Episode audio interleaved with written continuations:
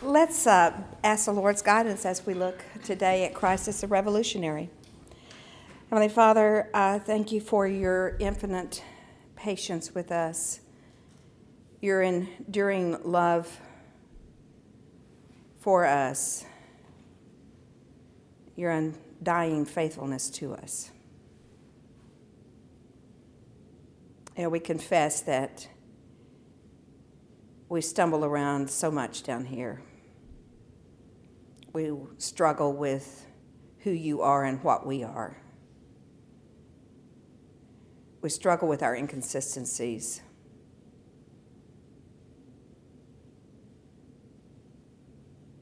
With loving those that don't measure up to our standards, whatever those may be. We struggle with having those kinds of standards that are prideful. We confess our woundedness to you, our limitations, knowing that we cannot measure up to, even to the standards that we have made for others to measure up to. And we thank you that none of that matters to you, that you love us anyway. Teach us to have a different base for our love, to move from because of love to in spite of love, to love people in spite of themselves and not because of how they are. I ask that you take this time today and bring light to the shadow places in us and bring truth to the places of confusion and doubt in us.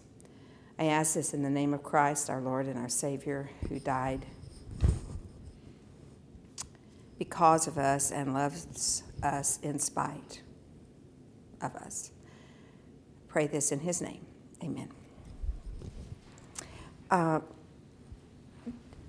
did I, and I think I did, but I, have lost my notes from last time.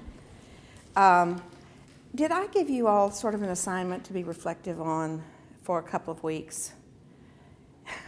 Because it's been two weeks. And no one and you lost the assignment too is that what we're looking at here? I didn't remember what it was. Uh, we were talking about christ um, you know going into places that that uh, no one else would go. Um, as the revolutionary uh, uh being intentional uh, about uh, going to those those places of um, that no one else wanted to go to uh, the Samaritan uh, Samaritan uh, arena. And I think part of what I asked you to think about, which is, is not exactly what I, I think we're all forgetting, um, was to be reflective on what that looks like in your life. How, and, and, and to be intentional as you go through your days looking for those people whom the Lord is bringing across your path um, that you might not otherwise notice. And I don't know if any of you have, you know, uh, been uh, uh, aware of that as you have been out in the world, but uh, you know, I want to give an opportunity for you to share if um, what we looked at last time has has changed how you were seeing people and how you were engaging uh, people. So, is there anyone that, that has sort of tried to be more intentional about how you see people and how you engage uh, others?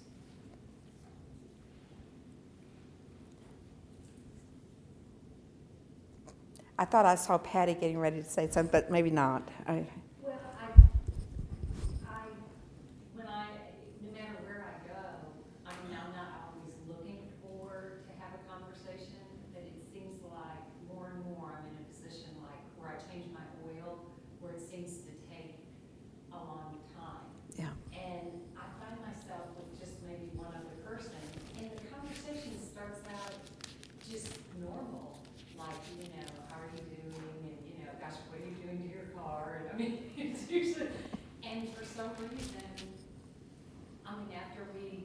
start talking and laughing and, you know, it, it, know, it, whether it's the economy or there's something that comes in and it's just, it's just a natural thing that the Lord really comes into the center of the conversation. And I don't even know, I mean, I can't even tell you how that happens, it just happens. And, and very, very rarely, Brenda, do I have someone that shuts down. Mm-hmm. In fact, it's very surprising to me how much people want to talk about the hope of Jesus Christ, even though a lot of times their life, like they're in the middle of a divorce, or it's amazing how much people will, will Mhm. tell you. I guess because they figure they're never going to see you again. But That's cheap therapy, Pardon me? cheap therapy. it is, it's, it's. Yes, and, and but very costly therapy in a different way, you know? It's really a blessing. Yes. And you walk away from it, even though you've invested time into this person, Yeah. You're sitting there anyways, you walk away and it's just, you're just so full of joy that you were able to Yes. really discuss someone that you dearly love. See, this is the thing. Uh, the world really is seeking, whether they know it or not. They're seeking in all, for love in all the wrong places. But all of this quest that our society has for this or that, and, and the obsessiveness that we, our society, and compulsions that our society uh, is famous for, and, and, and the addictions, those are all um, a, a yearning in the soul for something we do not have. That was the message of the woman uh, at the well. Uh, you know, her life took her from one man to another man to another man to another man, and it was a hunger in her soul that no human can meet that Christ addressed. And we look at who has control of this planet and uh, temporary control, but certainly uh, control, has his authority grip on this planet, and that is Satan. And, and he, is, he is the author of counterfeit, he is the author of emptiness.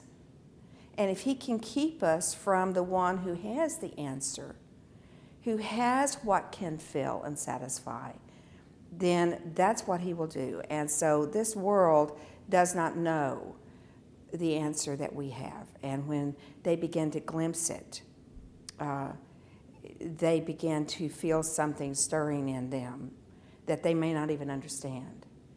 Um, my daughter, and a lot of you probably already seen this, but my daughter sent me uh, a deal about uh, a Macy's store in Philadelphia that had this, um, this there's this group that's, that's uh, has a goal of doing a thousand, um, not moments of culture, but just uh, acts of random acts of culture, and they're doing a thousand of them just in different places, uh, th- and they're big, they're big items. Well, this group got together 650 of the best singers in Philadelphia, accompanied by the Wanamaker pipe organ. And I, the pipe organ evidently was piped in with um, recorded music, but these 650 people were just randomly milling about as shoppers in Macy's, this big, huge Macy's Center. And they started playing the introduction to the Hallelujah Chorus over, uh, you know, the, the, the organ introduction. And then all of these amazing voices start singing. And it is the most amazing thing. I have watched it four times and cry every time I watch it. Everybody stops, they stand. People that are sitting stand up. And at the end, the response of all the people in Macy's was astonishing. That tapped into something that all of those people there are hungering for, and many of them don't even know what it is. And we have the answer. And if the revolution is to continue, it must continue through you and me. It must continue through you and me. I would urge you all to, to watch that. Somebody's probably sending it to you. I've got it on my Facebook page. But please, if you haven't seen it, you must see it. It is astonishing. Uh, but it speaks to this draw that the true Christ has on true seekers, on people who understand their limitations at some level. And they may not be conscious of it, but when the, this revolutionary Christ speaks to those places in, in even the, the blind, they, they yearn for sight. And so we're looking here today at Christ, uh, this revolutionary Christ, and, and how he saw uh, the eyes of Christ. And we look at the fact that what precedes how Christ saw things is his focus. His focus dictated how Christ saw and whom he saw. And I want us to start in Matthew 13, uh, verses 44 through 46, in which Christ is talking about the kingdom of heaven. And he is, so his subject here in, in what is being described is how the kingdom of heaven is. In verse 44 of chapter 13 of Matthew, again, the kingdom of heaven is like unto a treasure hidden in a field,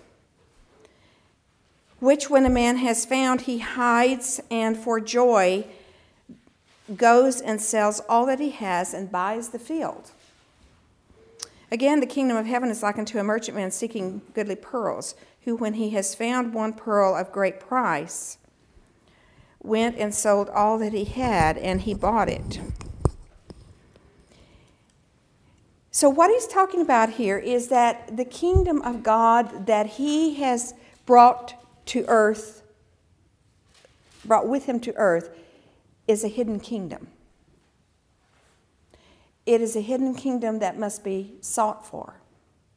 It's not one that we will just casually find. Now, why is that?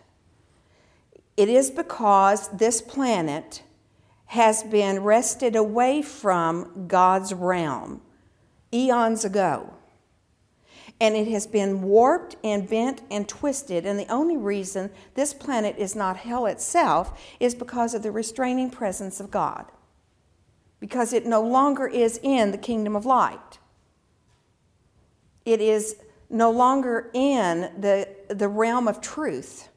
It, is, it has been brought over into the shadowlands of lies and deception and all of those characteristics that are of Satan himself because Satan is the authority over this planet now.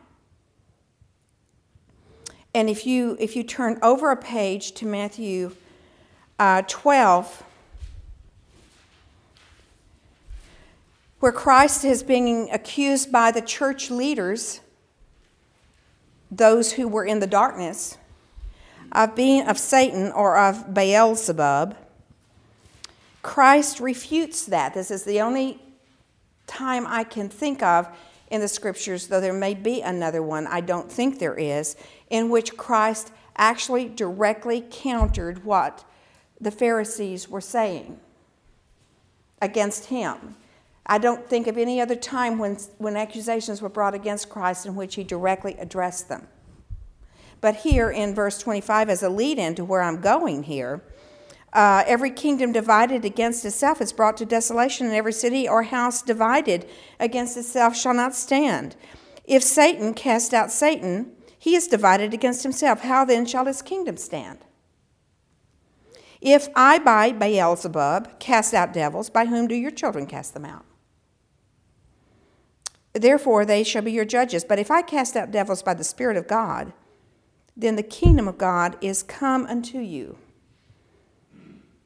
Else, how can one enter into a strong man's house and spoil his goods, except he first bind the strong man, and then he will spoil his house? He that is not with me is against me, and he that gathers not with me scatters abroad. That's kind of a strange scripture, but what I think he's saying here is that this planet is the strong man's house, and the strong man is Satan. this lost orb is of the household of Satan. Satan is in authority over it. And it was at Calvary that Christ bound the strong man. So that for the first time in human history, God, through Christ, through Christ's followers, could now begin to go into the strong man's house and spoil his goods and take what he has possessed. So when Christ came, he came cloaked in parable. He came wrapped in the mystery of prophecy. I'm hoping I can find over in Amos what I just now realizing I probably need to um, uh, read to you. I think it's in Amos. It may not be. It is. It's in Amos 3, verse 7. Surely the Lord God will do nothing, but he reveals his secret unto his servants, the prophets. He reveals his secret unto his servants, the prophets. So, what the prophets were prophesying about was a secret made known only to them. Why was that? It was because the kingdom of God would come as a hidden thing. Because it is God sneaking into a lost planet, a planet controlled by Satan, sneaking in through belief and through faith and planting his kingdom in the hearts of people. So that suddenly, when there's one who believes, a light turns on in the darkness. And when there's another one who believes, a light turns on in the darkness. It's a hidden kingdom in the heart. That's why Christ always looked for the hidden heart message. Was a person's heart seeking? It didn't matter how they performed. Were they, were they seeking him with their heart? And, and that's what mattered. And so you have the woman uh, in uh, Luke 7 who comes in with the alabaster uh, box and um, she is a woman of um, a bad reputation. Yeah, it's Luke 7 36. Christ is dining with the Pharisees, the people who did not have a heart for him, the people who were confronting him all the time. But he went and ate at this Pharisee's house, evidently by invitation. Um, whether the Pharisee's heart was actually seeking, you know, we get a glimpse that it probably wasn't because he was so steeped in, in his own judgmental attitude toward anything that didn't measure up to his standards. So in verse 36, one of the Pharisees desired that he would eat with him. He went into the Pharisee's house and sat down to eat. And behold, a woman in the city, which was a sinner, when she knew that Jesus sat at uh, dinner at the Pharisee's house, brought an alabaster box of ointment. Now, this is not Mary of Bethany. That we see, she does this just about five or six days before Jesus is crucified. Um, and she was not this woman uh, and, I, and both Mary Magdalene and Mary of Bethany have been given bad raps on this, but this is not the same thing. This is uh, much earlier on in, in Christ's ministry before he ever was headed toward uh, Jerusalem. He doesn't start heading toward Jerusalem, which probably took many weeks, until Luke 9. But here she is coming, and at Mary of Bethany, she comes to Simon the leper's house where Jesus is eating. This is not Simon the leper's house, this is the Pharisee's house. And she brings this alabaster box of ointment. And she stood at the feet behind him weeping and began to wash his feet with tears and did wipe them with the hairs of her head and kissed his feet and anointed them with the ointment. If somebody did that to you, how would you respond? Oh, totally embarrassed, right? Is that a word I'm putting in somebody's mouth that I need not do? I think we'd be embarrassed. I think we'd feel very awkward and uncomfortable. I mean, wh- what is this? And I just had my hair fixed, you know? I, that is our focus. That's how we see. That's how the Pharisee saw. I mean, I think we'd be more where the Pharisee was sitting than where Christ was sitting. And the Pharisees looking at this and thinking, oh my gosh, if, if he were a prophet, he would know who this woman is. So it was a litmus test for who Christ was, by the way. And if he knew who she was, he would not tolerate this because it's totally inappropriate. Hmm. Sounds too much like us. So the Pharisees, the Pharisee which had bidden Christ, when he saw it, he spoke with him himself, saying, If this man were a prophet, he would have known who it is and what manner of woman she is that touches him, for she's a sinner. She's a prostitute. Probably. That's, that's because her reputation was all over the place. If not a prostitute, certainly a woman who probably you know, slept around with a lot of men. And Jesus answering him said uh, to him, um, I have something to say to you. There is a certain creditor who had two debtors. The one owed 500 pence and the other 50. And when they had nothing uh, to pay, he frankly forgave them both.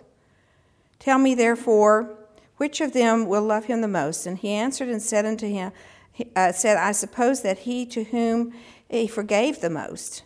And Christ said, You have rightly judged. And he turned to the woman and said unto Simon, See this woman. I entered into your house. You gave me no water for my feet, but she has also washed my feet with tears and wiped them with the hairs of her head. You gave me no kiss, but this woman, since the time I came in, has not ceased to kiss my feet. My head with oil you did not anoint, but this woman has anointed my feet with ointment. Wherefore I say unto thee, her sins, which are many, are forgiven, for she has loved much. And to whom little is forgiven, the same loves little because her heart loved him, not because of her, her behaviors, but because her heart sought him and her heart loved him, much was forgiven. He looked for the hidden kingdom of her heart.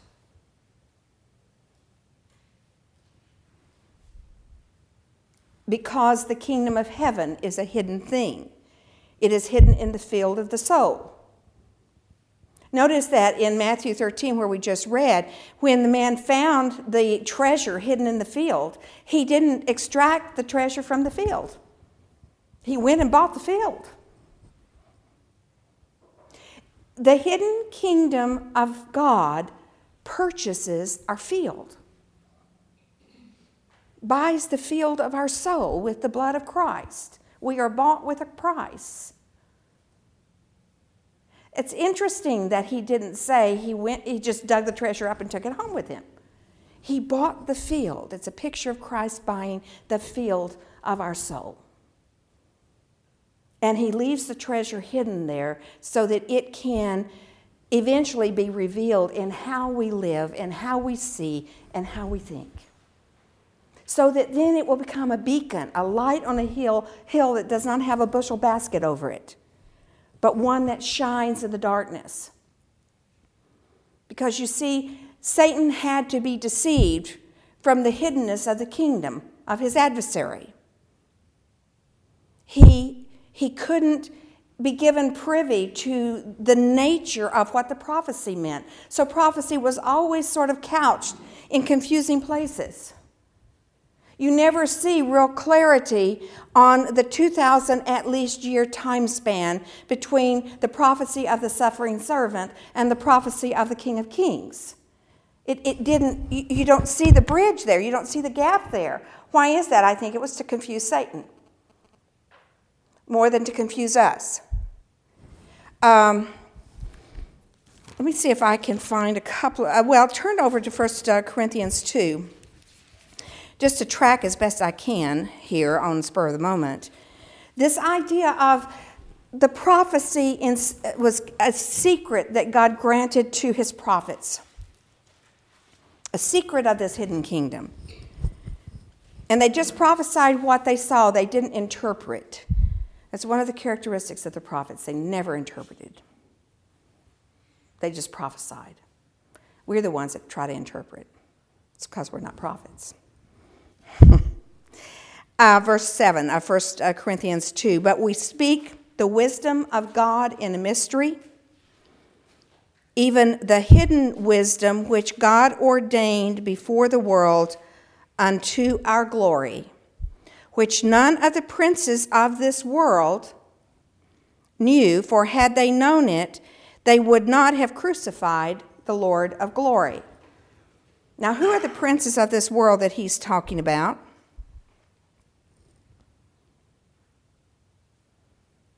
I think it's those rulers of the darkness of this world. We, we wrestle not against flesh and blood, but against powers and principalities and rulers of the darkness of this world. The ruler over the country of Persia that the uh, angel Gabriel fought against as he was coming to deliver a message from God to Daniel.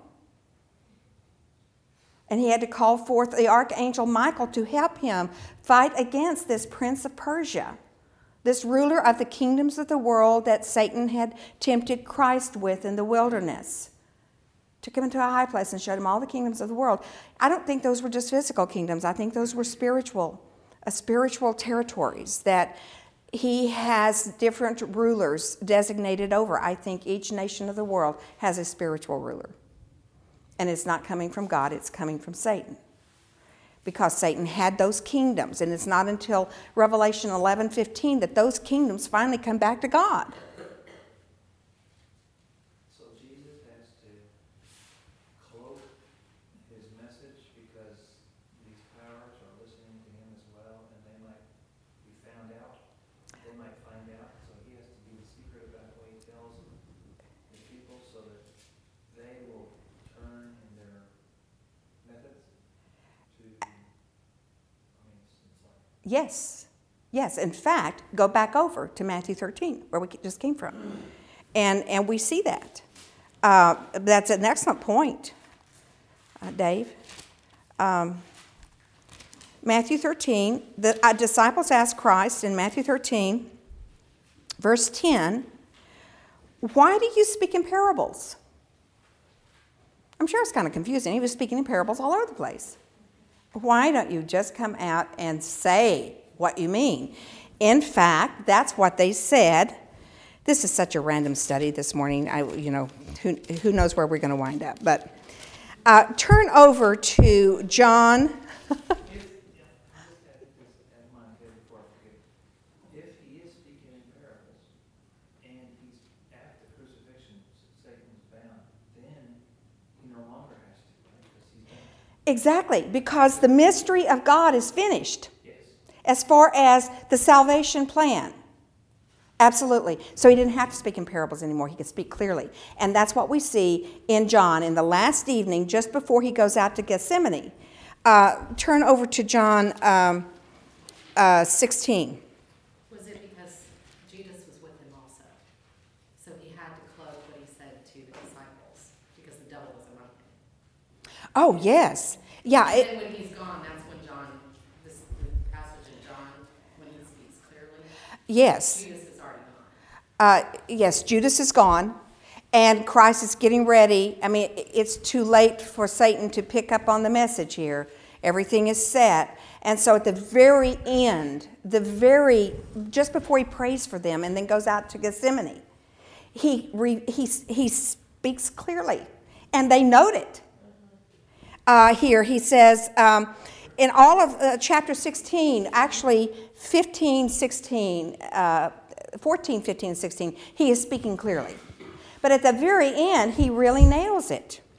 Uh, down for them, uh, in verse 24 as a lead in, we'll start there in chapter 16. He says, Here, here before you have asked nothing in my name, ask and you shall receive that your joy may be full. These things have I spoken unto you in proverbs, parables. But the time comes when I shall no more speak unto you in, in parables, but I shall show you plainly of the Father. At that day you shall ask in my name, and I, sh- I say not unto you that I will pray the fa- to the Father for you, but the Father himself loves you, because you have loved me, and you have believed that I came out from God. I came forth from the Father, and have come into the world. Again, I leave the world and go to my Father. His disciples said unto him, Lo, now you are speaking plainly, and not in parables. Now are we sure? Just it blows my mind. Now are we sure that you know all things and need not that any man should ask you? By this we believe that you came forth from God. And Jesus is like shaking his head, saying, Do you now get it? He ended his parable ministry. Why was he speaking in parables? Over here, back over to Matthew 13. He explains it. They asked him there in verse 10, Why are you speaking unto parables? And he answered in verse 11, Because it is given unto you to know the mysteries of the kingdom of heaven. But to them it is not given to know this. To them means those who do not walk by faith, uh, and he mentions that down there. And I think it also means to Satan. Satan knew Scripture, but he didn't understand Scripture because Scripture was cloaked enough in parable, enough in symbolism, and enough in prophecy for him not to get it. That's why I think Daniel is so symbolic because Satan, to disallow Satan from understanding exactly when all of this was to take place. The, where you have the, the nations and the kings reflected in this strange figure in Daniel, who had uh, you know different manifestations. That's symbolism. You say, well, why is he speaking that way? It is not to confuse us as much as it is to confuse Satan. So Satan can't get at the timing of things and know what's going to happen and when. So he goes on here, for whosoever, verse 12, has, to him shall be given, and he shall, well, let's see, verse 13 of uh, chapter 13 of Matthew, verse 13. Therefore I speak to them in parables, because they seeing see not, and hearing they will hear not, neither understand. And in them is fulfilled the prophecy of Isaiah, which says, By hearing you shall hear and shall not understand, and seeing you shall see and not perceive. For this people's heart is waxed gross. You see, Christ looked at the hidden treasures of the heart and the hidden condition of the heart. And the woman whose behavior appeared to reflect an unrighteous heart did not. It disguised a righteous heart, it disguised a seeking heart. He would see the true heart and he would welcome someone whom no one else would welcome because he knew her heart was right toward him.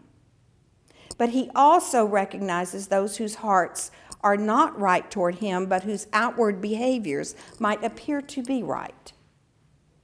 And that's what he's talking about here. Those people whose hearts are waxed gross, the King James says, whose hearts are evil and corrupted, and who have no desire to know him.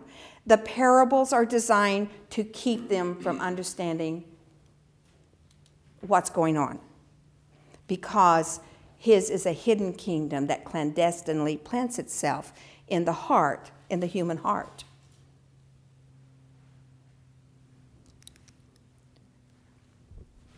Their ears are dull of hearing, their eyes are closed, lest at any time they should see with their eyes and hear, and their hearts should be converted, and I should heal them. And I don't understand that, except that may have to do with the Jews having a blindness that was coming upon them. That was a supernatural blindness to allow for the kingdom to go to the Gentiles. Uh, Romans 11 speaks to that, the whole chapter does, speaks to that. Blessed are your eyes that they see, and your ears for they hear. Now you go on down to verse 34 All these things Jesus spoke unto the multitude in parables. Without a parable, he didn't speak unto them, that it might be fulfilled which was spoken by the prophet, saying, I will open my mouth in parables, I will utter things which have been kept secret from the foundation of the earth. Kept secret so Satan would not be able to thwart. Turn over to Ephesians 1 9.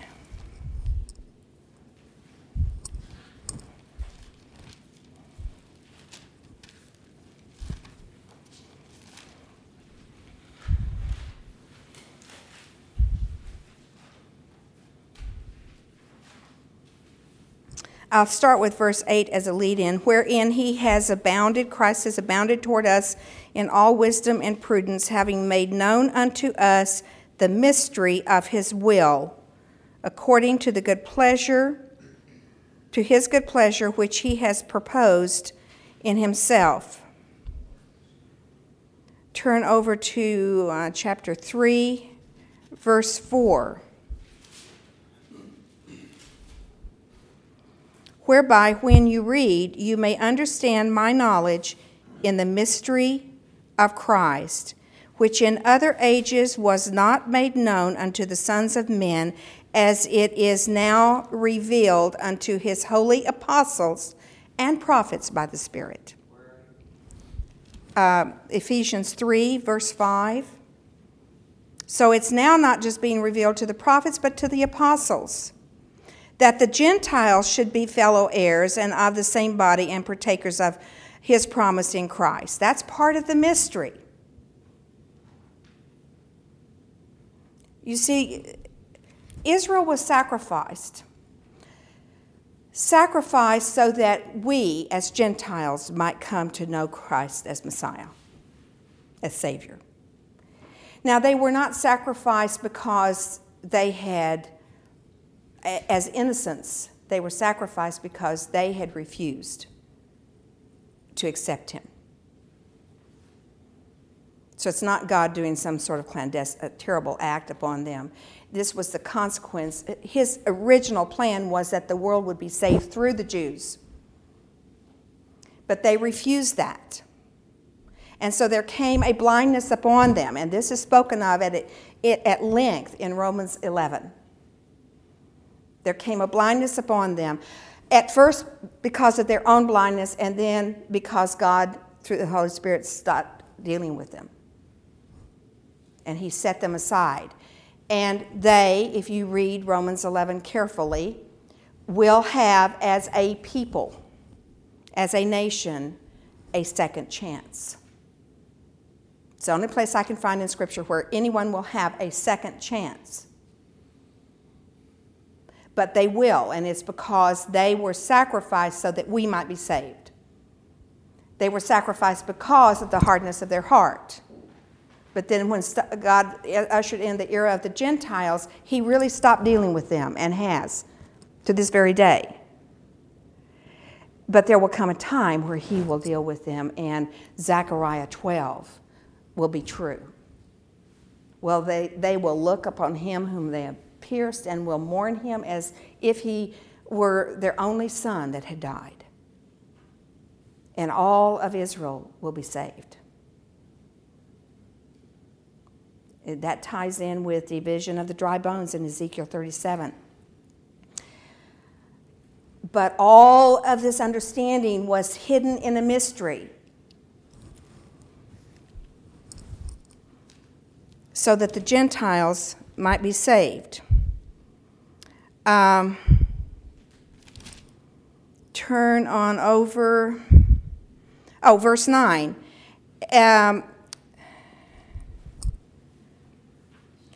uh, verse 8, he's talking about preaching uh, among the Gentiles the unsearchable riches of Christ and to make all men see what is the fellowship of the mystery, which from the beginning of the world has been hid in God who created all things by Jesus Christ. Turn over to Colossians 1.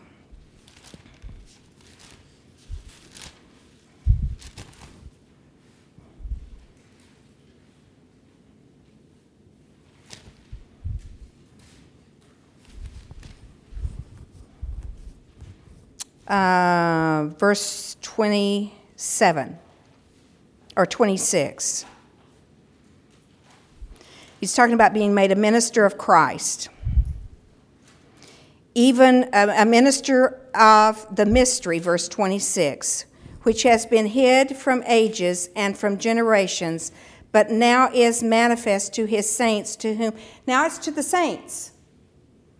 The first, the mystery was manifest to the prophets alone, then to the prophets and the apostles, and now to the saints, to the believers. So the mystery is being revealed because the binding of the strong man was accomplished at Calvary.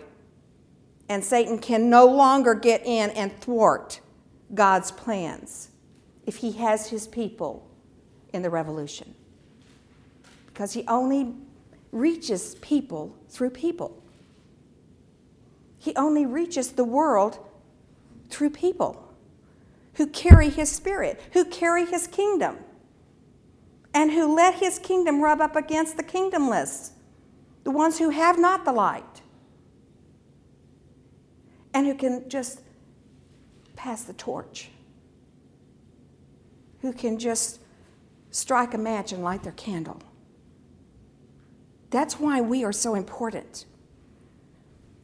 So go on here in verse 27 to whom God, the saints, to whom God would make known what is the riches of the glory of this mystery among the Gentiles, which is, the mystery is now proclaimed. This mystery among the Gentiles, which is Christ in you. That's the mystery that has been hidden. That this king of the universe would steal like a thief in the night into the darkness and take one of the dark souls and put a light in it. It was a mystery hidden until that moment, that now the mystery is Christ in us, establishing his outpost of light in the, the entire planet that is darkened by Satan's grip. And so he comes like a thief in the night, truly, to steal away those that have been in his clutch. Because he now can do that because he has been bound whether he realizes, realizes it or not. Because Calvary and Christ going in to death and taking the keys of death in his hand and going into hell and taking the keys of hell in his grip from Satan's grip, Revelation 1 and coming back out of death with those keys and back out of hell with those keys, bound the prince of this world, bound the strong man. He no longer has the keys. Jesus has the keys, and Satan didn't get it. Because if he'd gotten it, he never would have crucified Christ. He would have let him die an old man. And that's why prophecy, that's why the parables, and that's why in the last moments with his disciples, he finally spoke true and clear where they could understand it. He always spoke true, but clear where they could understand it. Because everything was set, and he was getting ready to steal into death and come back out in victory. He was getting ready to steal, the only man in human history who stole into hell, who slipped into hell and came back out. Everyone else is plunging toward hell, and Satan is gleeful. Satan didn't know that the hidden kingdom was going into hell itself to bring back out the keys so that in the key possession, Christ bound him. And now he can speak true. He doesn't have to speak, as you said, Dave, in parables. He speaks the truth in clarity and in ways people can know and understand because it doesn't have to be the plan doesn't have to be hidden anymore in this way the plan of christ in us no longer has to be concealed yes So in his second coming, he's not coming as a thief in the night. He's already coming. He comes every time someone accepts Christ as a Savior, he comes as a thief in the night stealing. But he will come with, Yes. now, because he's bound. He came as a thief in the night in the first time as when he was crucified to grasp and to take power, take control. Yes. Bind Satan.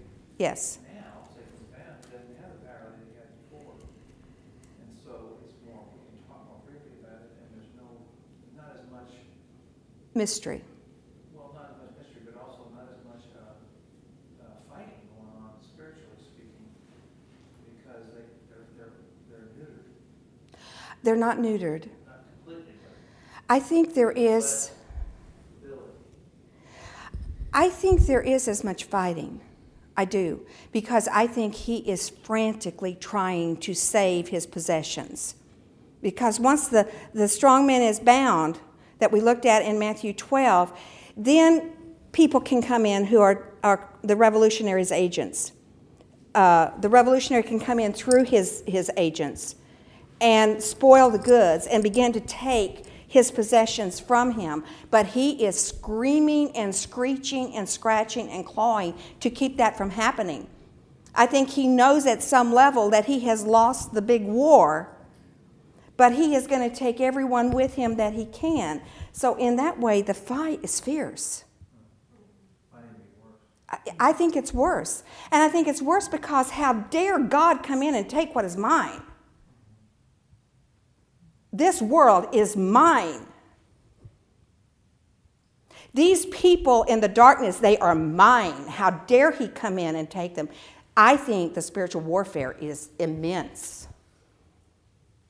And that's why you see so much struggle at times with, with loved ones who, who get in uh, the addictions.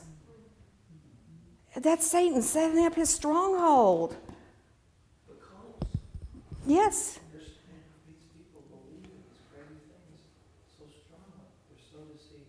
Yeah. Yeah. I, you, you just look at it and you, you see how something grips a person and they can't get over it. That's Satan coming back in, and with a Christian who has a stronghold, who has an addiction, that's where Satan has set up his toehold in our soil. And he's setting up his little tur kingdom turf in the Christian soul, not the spirit. The spirit cannot be touched by Satan. But he can come back in, and if we give him authority by free will, see, this, this, this authority thing is huge. The authority of the planet passed from God to Satan by man's free will decision. It will then, therefore, only be swung back to God by man's free will decision. That's why spiritual warfare is so intense. Satan is trying to thwart that, trying to keep that from happening. So, if as a Christian, where we have swung into the kingdom of light by our free will choice to accept Christ as our Savior, Satan doesn't stop fighting. He tries to reclaim lost ground. Now, the battlefield is no longer the spirit because it is possessed, it is in the hand of God. We are hid with Christ in God, our spirit. And Christ said, No one takes you from my Father's hand. And this is the security of the believer, which I haven't come to automatically and rotely, but when you look at the Greek and the way it's framed, there's no other way to know it. He says, You cannot, cannot be taken from my Father's hand. Double negative. It said, My Father will not, will not, will not, triple negative, cast you out from within. You have come within, you will not be cast out from within. So once we have gone into the kingdom and the kingdom has gone into us, it is an eternal marriage. It's like the merging of the Mississippi River with the, the Gulf of Mexico, those bracken waters. You can't separate those out. They- They've merged. And God's eternal Holy Spirit has, has merged with my eternal spirit, merged, married, one, inseparable, forever. But Satan can get at our soul. The place in us that has tracks of pain and tracks of gouges and tracks of all the stuff that's happened in our life. It has our personality, our will, our emotions, our responses to our senses all soulish. Satan can get there. And that's why the warfare is so intense with Christians. Because he is trying to, to neutralize the effectiveness. He's trying to put a bushel basket over the light so that people won't guess how good the light is. And so when you and I, as Christians, give in to something, just kind of benignly, casually, a sin, a habit, whatever, and then we just make another exception later on down the road, three months later, then the next exception will probably be less than three months. And then the next exception will probably be a little bit less than that. And then there comes a time where you're realizing in a certain area of your life that you no longer have control over it. It's beginning to have control over you, and you can't quite change that. Whatever that is, it may be drinking, it may be drugs, it may be whatever. Food, it may be uh, some sort of obsessive TV watching or reading. I, you know, anything that is like something that's got you. What is that?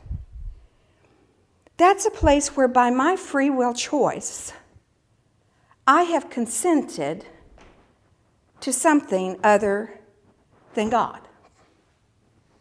I just took a little bite off the fruit of that tree.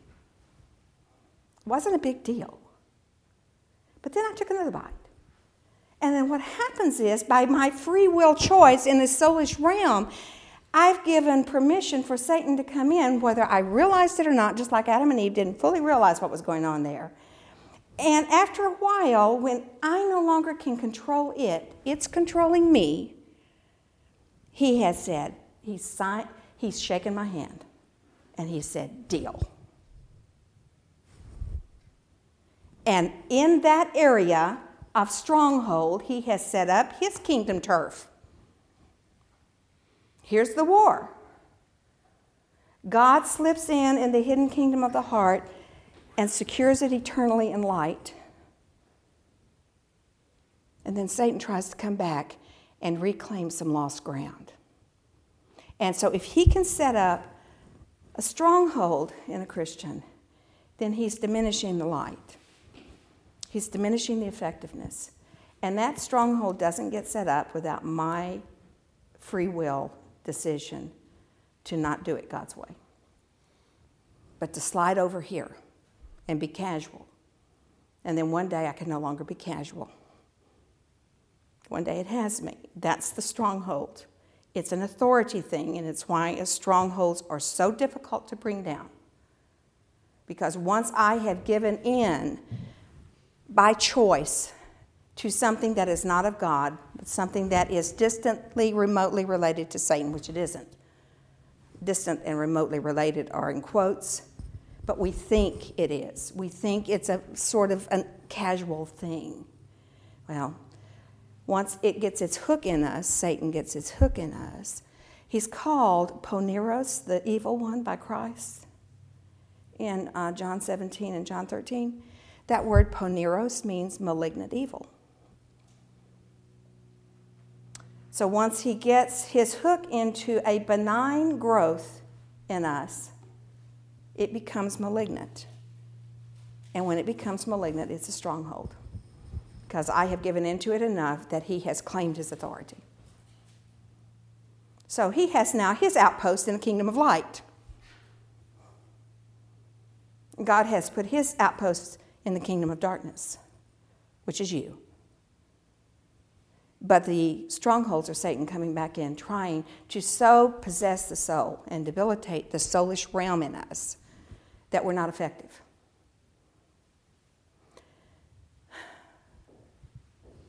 What Jesus saw had to do with his focus. His focus was on the hidden kingdom the treasures hidden in the field. His focus is on your heart and mine. And now we are witness to the mystery that had been kept secret since the prophets the mystery of Christ in us. And the mystery of that battle that, that rages between Christ in us and Satan seeking to reclaim some of the soul. So he looks for the condition of the heart. And he loves the heart. He loves the person, whether they're going to accept him or reject him. You know, the rich young ruler in Mark 10. Christ looked into his heart and knew that there were problems in his heart. And he told him, This is the one thing you lack. But when he looked into his heart, it says he loved him. He loves even those who reject him. When he was at the Mount of Olives overlooking Jerusalem, he wept over Jerusalem. He said, How I've longed to gather you to me as mother hen would gather her chicks under her wings, but you would not.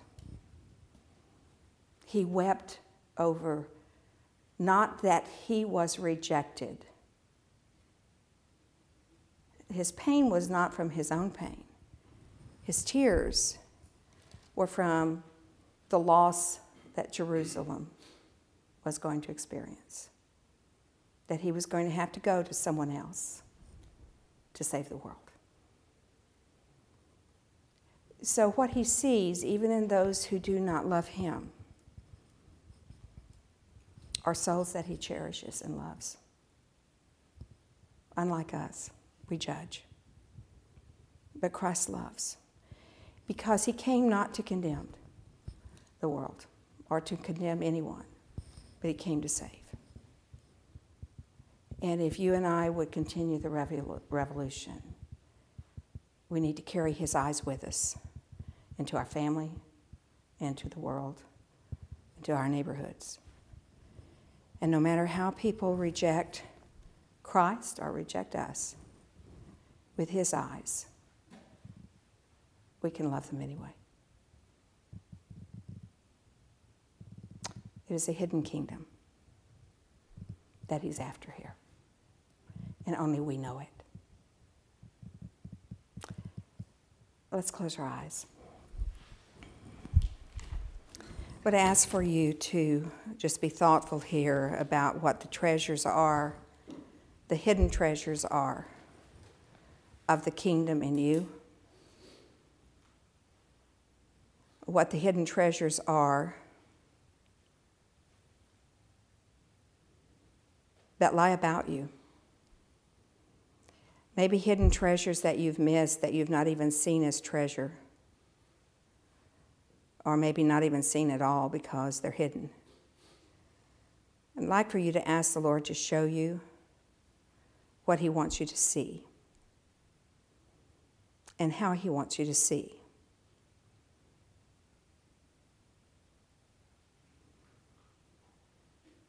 Take time to respond to His nudges here of how then you should live, how then you should see others and love them. I invite you, after you've had this time alone with the Lord, to, um, after you perhaps made a commitment to do something different, to see differently, to walk differently, if you should choose, I invite you to come up and partake of your own individual personal communion uh, of broken bread and wine with the Lord. And let it be your statement of commitment that I eat your body and I drink your blood, not only in remembrance of you, but in commitment to let your body live itself out in my flesh.